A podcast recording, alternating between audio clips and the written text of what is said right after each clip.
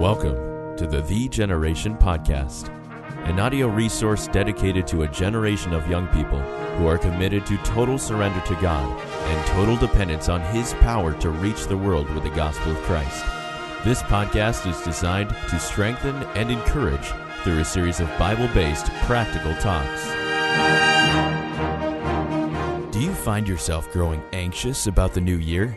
One man described this anxiety as anticipation with a drop of fear, anticipating the possibility of victory while fearing familiar defeat. Today, we learn how you can face January 1st, resting in victory. Welcome to the Thee Generation Podcast. Well, here we are, just a day or two now away from 2017. I don't know about you, but every new year, it takes me a little while to get used to saying the new year. Probably some of you have even dated things with the wrong year.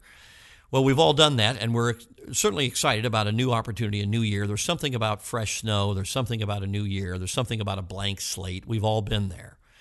But let me just say, young person, as you look forward to a new year, and you're part of the Thee Generation, uh, let me encourage you in these uh, next couple days before the new year to reflect on the fact that God has a will for your life in 2017 and it's probably much bigger than you can imagine. And I, I just want to ask you a question about 2016, and I hope you'll stay with me just for a moment. We won't be long together, but I think there's something here that for each one of you. And the question I want to ask you is if you had to characterize 2016, would you characterize it as a year of rest or a year of lack of rest? And what I mean by rest is not physical resting on a bed, it's a rest in your heart. Sometimes we would use the word peace or um, just uh, uh, the idea of no anxiety. Well, that's the way that God wants us to live. And honestly, if you're a Christian, and you'd have to say, you know, preacher, I'd have to be honest, most of my year really probably is not characterized by the word rest. Well, let me just tell you that God wants you to live a life of rest in 2017. Now, that is not inactivity. In the Bible, rest is His activity through us.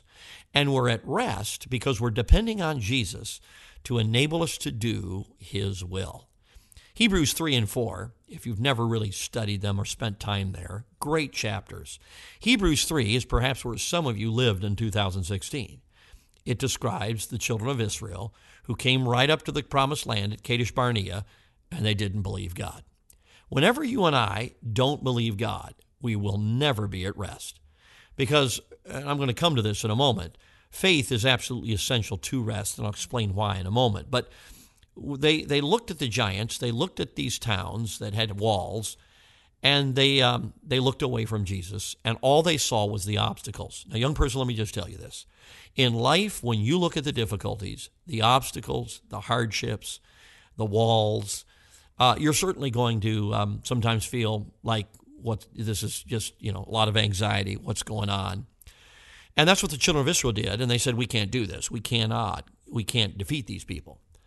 But there was two men, one whose name was Caleb, the other were Joshua, and they didn't have their eyes on the obstacles. They had their eyes on the obstacle remover. I put it this way their eyes weren't on the giants, their eyes were on the giant killer. And of course, I'm talking about God.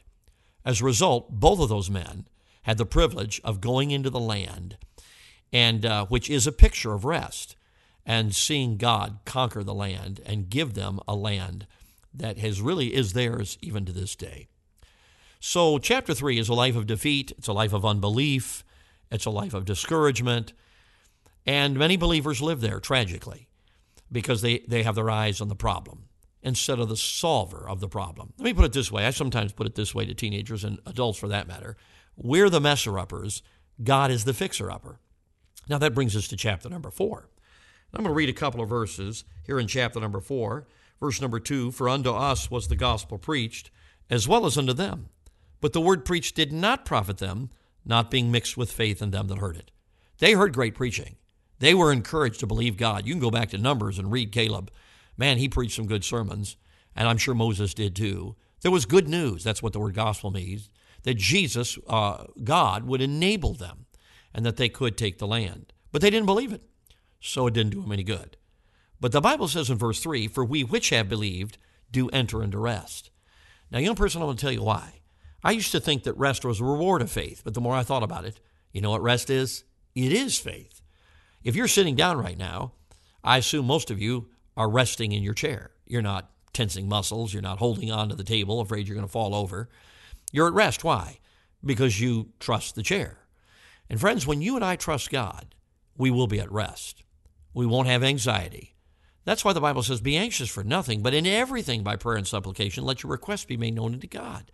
Now, why is that? In other words, don't be anxious about anything. Why? Because God's always the solution. You may not know what to do, but God does. You may not have the strength to overcome, but God does. You may not have the wisdom, but God does. See, God's the answer for every problem you have. 2017 can be a year of rest if you learn to look to Jesus for every problem you have, for every obstacle, for every difficulty, for every hardship, for every depression, for every uh, insufficiency. And uh, that's what it is. Christ is all I need. And that is really true. So if you get a chance, go to Hebrews 3 and 4. Uh, if 2016 was no rest, well, that you were in chapter 3. But I got really good news. You can move into chapter number 4. And the Bible tells us a couple of verses after that For he that has entered into his rest, he also has ceased from his own works. In other words, you cease from flesh dependence. You cease from works dependence, your own works, that is, and you depend on Jesus to enable you to have victories you never could have had without him. That's what happened when the children of Israel did believe God. God gave them remarkable victories, took the walls down of Jericho, knocked out a whole army with hailstones from heaven. He allowed the sun to stand still so a victory could be won. Miracle after miracle. Why? Because they trusted God. Now you can trust God too. God has a will for your life in 2017. It's bigger than you are. It's impossible without God. But with God, all things are possible. Young person, be encouraged. Make, make a decision right now. God, I may not know how, but I want to trust you. And some of you may took as you wrote that pledge down, or you signed that pledge, the, the generation pledge. Hey, it's an impossible pledge without Jesus. But through Jesus Christ, you can rest in Him to enable you to have the victory. Well, God bless you, young people. And I hope you have a wonderful start to 2017. And remember our battle cry total surrender to Jesus Christ and total dependence on Him. You're a part of the Thee Generation.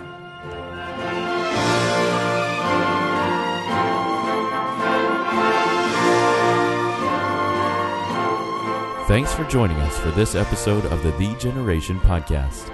For more faith inspiring resources and information about joining Thee Generation, please visit theegeneration.org. That's T H E E generation.org.